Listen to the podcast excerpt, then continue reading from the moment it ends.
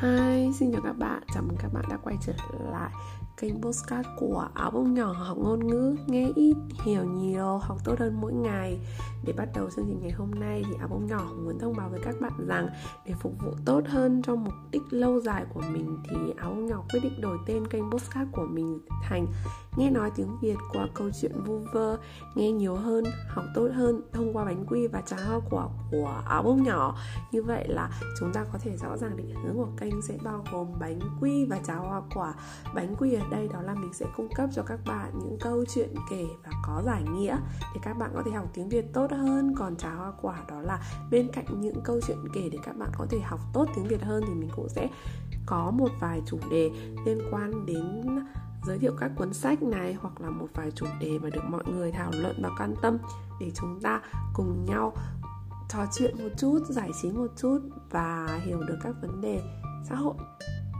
Hy vọng rằng kênh postcard của mình sẽ tiếp tục nhận được sự ủng hộ của các bạn. Dù giờ hiện nay thì ừ, số lượng thính giả của kênh là cực ít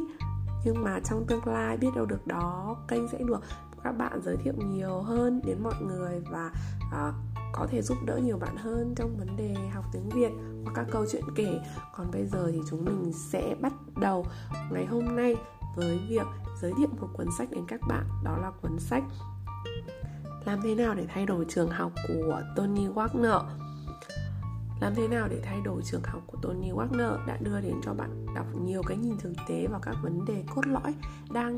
tồn tại để kìm hãm sự phát triển của giáo dục? Đây là câu chuyện ở nước Mỹ nhé. Trong đó thì ông đã chỉ ra thực trạng ở các trường trung và tiểu học, ở cả phía học sinh, giáo viên, gia đình và nhà trường, đồng thời chỉ ra các điểm nút cổ trai để chúng ta suy ngẫm và cải thiện chúng. Mặc dù đây chỉ là câu chuyện ở nước Mỹ được Tony Wagner đưa vào sách. Nhưng thông qua cái việc mà đọc và nghiền ngẫm các vấn đề trong đó thì mình phát hiện ra rằng đây không chỉ là vấn đề của nước Mỹ mà mình tin rằng có rất nhiều nền giáo dục đang gặp phải những vấn đề tương tự trong đó có nền giáo dục Việt Nam.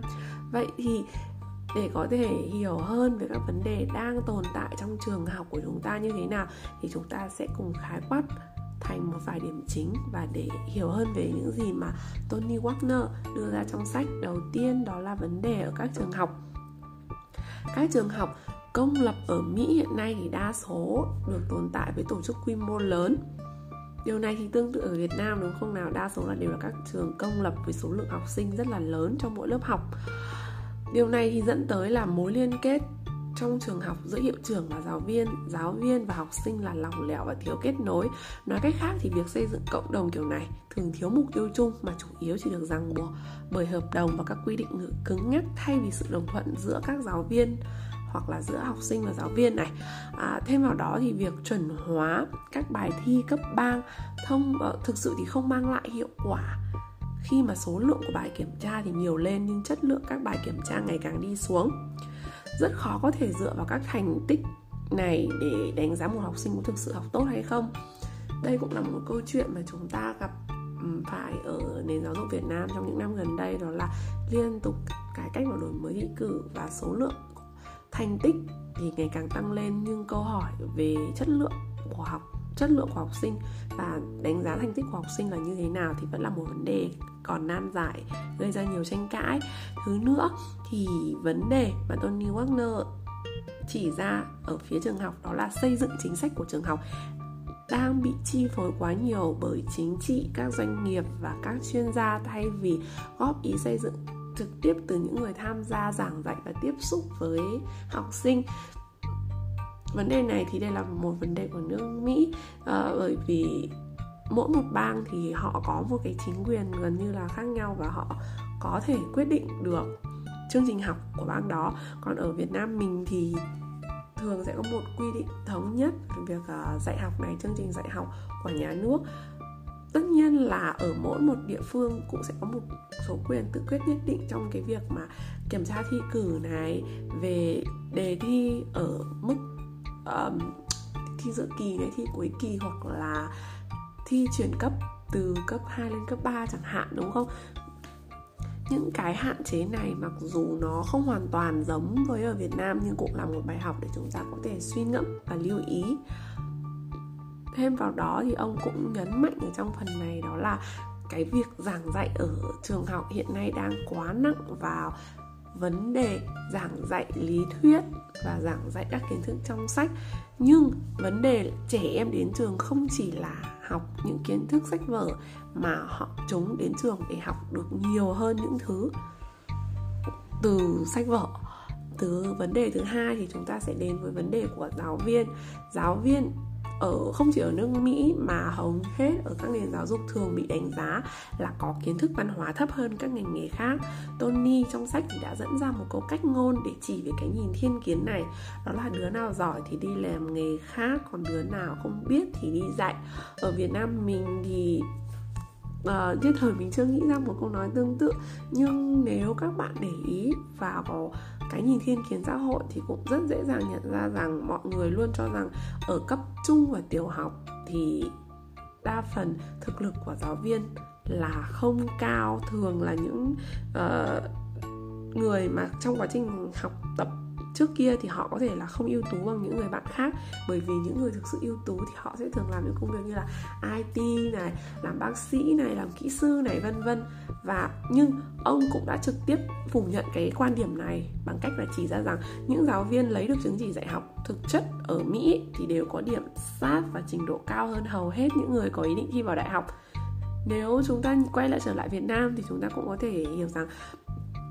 tất cả những giáo viên dạy ở cấp trung học và tiểu học, ít nhất thì họ vẫn đã thi được vào đại học và họ cũng có trình độ kiến thức cao hơn những học sinh ở bậc mà họ dạy. Đó là bậc trung và tiểu học, thậm chí là những giáo viên cấp 3 thì ít nhất trình độ của họ cũng là cao hơn những người đang học cấp 3 và theo học môn học đó, phải không nào? Nhưng để tiếp tục câu chuyện này thì chúng ta cần phải nói đến một vấn đề, đó là hiện tại trong xã hội của chúng ta thì chúng ta đang có hai niềm tin sai lầm đối với đa số giáo viên. Thứ nhất, đó là mọi người đều nghĩ rằng lương giáo viên thấp hơn so với những ngành nghề tương đương, khiến cho động lực của giáo viên với nghề là giảm sút. Tuy nhiên, đó không phải là sự thật. Đa số những người đến với nghề giáo thường xuất phát từ mong muốn đem lại sự thay đổi trong giáo dục. Vì vậy, mục đích của họ không phải chỉ có lương cao. Trong những nghiên cứu có liên quan tới vấn đề này thu được đã thu được mà do Tony và các cộng sự làm ấy và tham khảo của những người đồng nghiệp, thì ông đã chỉ ra rằng là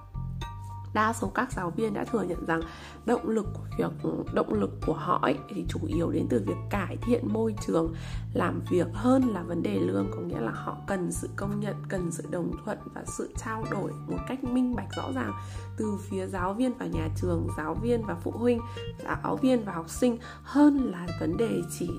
về lương bổng của họ. Họ cần sự quan tâm này, thấu hiểu từ lãnh đạo này sự hỗ trợ giảng dạy đến từ phía gia đình và nhà trường hơn là về mặt tài chính. Uhm, vấn đề thứ hai đó là sự sẵn sàng của giáo viên. Cả niềm tin sai lầm ở đây là gì? Nhiều người thì đều cho rằng giáo viên không có đủ chuyên môn là nguyên nhân kéo tụt thành tích của cả giáo viên và học sinh. Điều này có thể là không sai nhưng nó cũng không phải là hoàn toàn đúng. Bởi vì đa, đa số nói ở trên là các giáo viên họ ít nhất là cần phải đạt đủ tiêu chuẩn trước khi có chứng chỉ giảng dạy và hoàn toàn có năng lực giảng dạy và tiếp thu những cái mới để đưa đến cho học sinh. Vì vậy nếu giáo viên không có đủ chuyên môn thì át hẳn họ sẽ kéo tụt thành tích cả uh, của học sinh và bản thân đi xuống. Nhưng không phải tất cả giáo viên đều như vậy bởi vì họ là những người có năng lực và đã thông qua các bài thi để có thể trở thành một giáo viên đứng trên bục giảng chúng ta không nên đánh đồng tất cả về sự sẵn sàng của giáo viên, về kiến thức của họ trước khi mà họ lên lớp, họ hoàn toàn phải có một sự chuẩn bị nhất định. Hai sai lầm này thì nó sẽ không chỉ đến từ nước Mỹ mà hầu hết ở các nền giáo dục đều có những suy nghĩ tương tự như vậy và ở Việt Nam chúng ta cũng cần phải suy nghĩ về những cái vấn đề như trên. Quay trở lại vấn đề chính, đó là vấn đề của giáo viên. Thứ nữa thì không chỉ đến từ về động lực, về lương này, về kiến thức của giáo viên mà còn đến từ vấn đề giáo, giao tiếp với học sinh. Có nghĩa là với một quy mô lớp học lớn thì họ đang phải dạy quá nhiều học sinh, dẫn đến sự thiếu kết nối thực tế với học sinh của mình. Có thể là họ không thể quan tâm đến việc học của từng em một này, họ cũng không thể nào mà nắm bắt được tình hình học tập chung của tất cả học sinh trong lớp. Thậm chí là việc nói chuyện để định hướng cho các em là một điều hầu như là sẽ vượt qua khả năng của mình, khiến cho mối quan hệ giao tiếp đến chỗ không hiệu quả và làm cho nhiều học sinh cảm giác mình không được quan tâm, mình bị bỏ rơi. Đây là một điều mà chúng ta cần phải suy nghĩ trong tương lai và trong cả hiện tại nữa chứ. Tiếp đến thì chúng ta sẽ nói qua về vấn đề của phụ huynh trong xã hội hiện đại. Thì phụ huynh không phải là sẽ có người ở nhà và có người đi làm có người để chăm sóc và quan tâm đến tất cả các vấn đề của con cái như trước kia mà họ cần phải tham gia vào quá trình lao động và sản xuất. Cùng với sự phát triển của công nghiệp này à, thì phụ huynh cũng trở nên bận rộn hơn và họ phần nhiều phó mặc việc học tập của con cái cho giáo viên và nhà trường khiến cho áp lực của giáo viên tăng cao. Ví dụ như là ở Việt Nam mình ý à, khi mà giáo viên không thể nào mà kiểm soát được con học sinh của học sinh của mình cũng như là con cái của họ ấy thì họ bắt đầu đổ lỗi. À, là giáo viên anh không thể làm như thế được. Vì sao anh lại bỏ bê con cái của tôi? Vì sao ừ, vì sao cháu nó lại ra như thế này? Cháu nó ở nhà ngoan lắm nhưng mà đến trường nó mới thế này thế này. Khiến cho giáo viên luôn luôn cảm giác rằng mình có một trách nhiệm vô cùng to lớn và luôn luôn sợ rằng bản thân mình sẽ làm gì đó khiến cho phụ huynh quay trở lại và khiển trách bản thân. Cùng với đó thì sự thiếu quan tâm của phụ huynh đối với các vấn đề của trường học, có nghĩa là các vấn đề của trường học thì nó sẽ không chỉ đến chỉ là học vấn đề học của bản thân con cái của họ, mà còn các vấn đề khác trong quản lý, trong việc dẫn dắt, dẫn đến việc khó khăn trong vấn đề quản lý giáo dục và trẻ em một cách hiệu quả nhất vấn đề này thì chúng ta sẽ quay trở lại đó là vấn đề đồng thuận giữa nhà trường và phụ huynh. Bởi vì trong một tổ chức nhà trường thì không chỉ có vấn đề dạy học đúng không? Còn vấn đề quản lý cơ sở vật chất.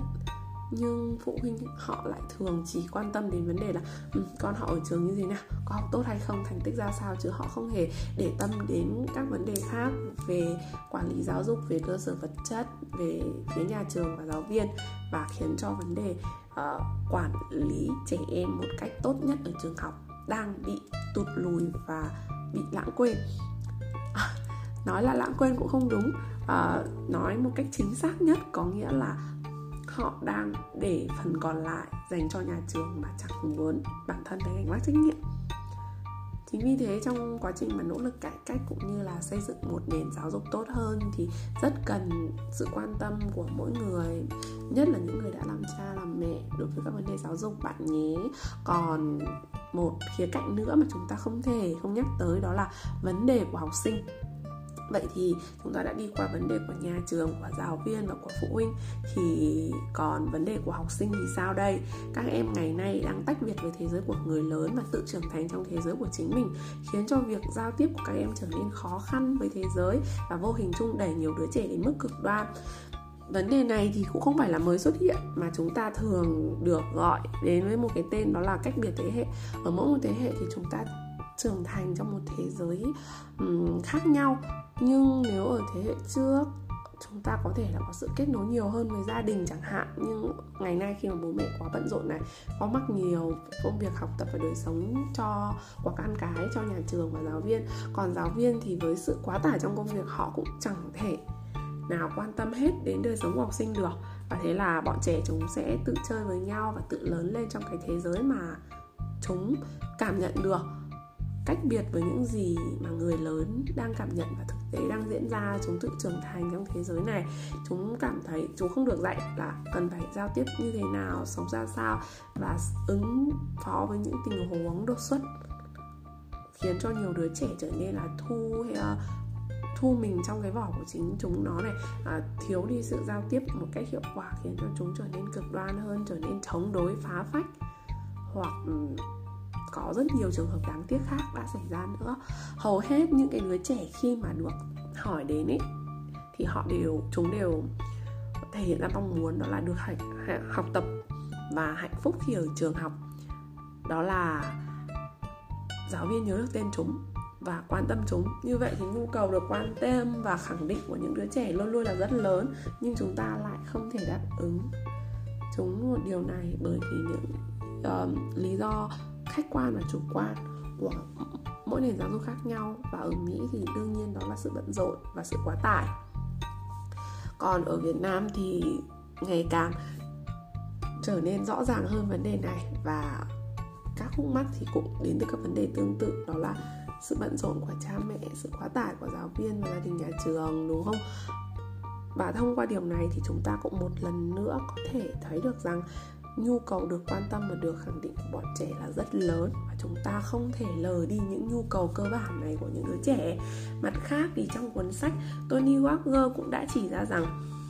um, chương trình giáo dục của bọn trẻ ngày nay đang biến chúng trở nên thiếu thốn các kỹ năng thực tế mà cũng không giáo dục được nhân văn tới đâu nghĩa là khi mà đến trường thì chúng không chỉ học những các kiến thức kỹ năng sách vở mà chúng cần được, nhận được giáo dục nhân văn. Thế nhưng thực tế khi đến trường thì, thực tế khi đến trường thì sao? Thực tế khi mà đến trường ấy thì chúng đa số là học những kỹ năng từ sách vở nhưng những kỹ năng này lại thiếu hụt sự thực hành thực tế hơn vào nữa. Thì vấn đề giáo dục nhân văn của chúng đang bị ngó lơ. Nó không đi đến tới đâu cả. Có thể là các bài học đạo đức này, các bài học mà mang giá trị nhân văn sẽ được lồng ghép vào trong những câu chuyện và trong những bài học. Nhưng nó cũng chỉ là lướt qua bởi vì chúng đang theo đuổi thành tích, theo đuổi các cuộc thi và chỉ chăm chăm rằng làm sao để vượt qua các cuộc thi thay vì thực sự là rèn rũa tâm hồn của chúng. Điều này đặt ra câu hỏi rằng vậy thì những gì Tony nói đến đều là những điều tiêu cực. Còn thực chất, các vấn đề tích cực đang nằm ở đâu? Nếu thực sự không có các vấn đề tích cực, thì giáo dục hiện nay phải chăng là thất bại hay là lỗi thời đây? Câu hỏi này thì ông không đưa ra một câu trả lời thực tế mà là dành cho chúng ta tự tìm thấy câu trả lời của chính mình. Thêm vào đó thì liên quan đến chương trình học của bọn trẻ ông cũng nói rằng để có thể học tập để bọn trẻ có thể học tập tốt hơn ấy thì người lớn cần phải quan tâm đến việc xây dựng và việc biên tập nội dung chương trình phù hợp với những đứa trẻ thay vì là nghĩ theo kiểu của người lớn. Trẻ uh, trẻ con thì đang trở nên cô đơn và tự trưởng thành trong thế giới tách biệt với người lớn. Vì vậy để có thể hiểu hơn chúng thì chúng ta cần phải bước vào thế giới của con trẻ để hiểu xem chúng đang lớn ra sao và cần thiết những gì. Um, như vậy là chúng ta cũng đã đi đến phần cuối của cuốn sách rồi. À, để có thể kết thúc cuốn sách ngày hôm nay thì mình mong rằng quá trình à, giáo dục những đứa trẻ của chúng ta sẽ được tốt hơn thông qua những gì nỗ lực của những người lớn những người mà đóng vai trò quan trọng trong việc phát triển uh, thể chất và tinh thần cho những đứa trẻ, chúng ta cần phải hiểu rằng quá trình giáo dục là câu chuyện của tất cả mọi người chứ không phải của riêng ai. Trong phần tóm tắt này thì mình cũng đã không đề cập đến các lời bàn luận liên quan đến vấn đề chính sách và xây dựng chương trình hoặc như là giải pháp cho các vấn đề mà Tony Wagner đã đưa ra trong cuốn sách để có thể hiểu hơn những gì mà Tony Wagner muốn đem đến cho bạn. Và có thể suy ngẫm nhiều hơn về vấn đề giáo dục này thì hy vọng rằng bạn sẽ dành thời gian để đọc cuốn sách và tìm tòi sâu hơn về các vấn đề giáo dục có liên quan. Nếu trong phần chia sẻ của mình có điều gì đó mà bạn cho rằng chưa phù hợp, chưa chính xác thì bạn có thể để lại bình luận để cho mình biết và sửa lại nhé. Còn bây giờ thì đã đến lúc nói lời tạm biệt rồi để nghe nhiều hơn những câu chuyện từ mình hoặc như là tham khảo nhiều hơn các bài viết của mình bạn có thể theo dõi mình thông qua um, facebook một chiếc bánh quy của áo bông nhỏ hóng hớt hoặc là thông qua blog áo bông nhỏ hóng hớt của mình trên WordPress bạn nhé. Còn bây giờ thì thực sự phải nói lời tạm biệt rồi. Xin chào và hẹn gặp lại trong các podcast tiếp theo. Bye bye.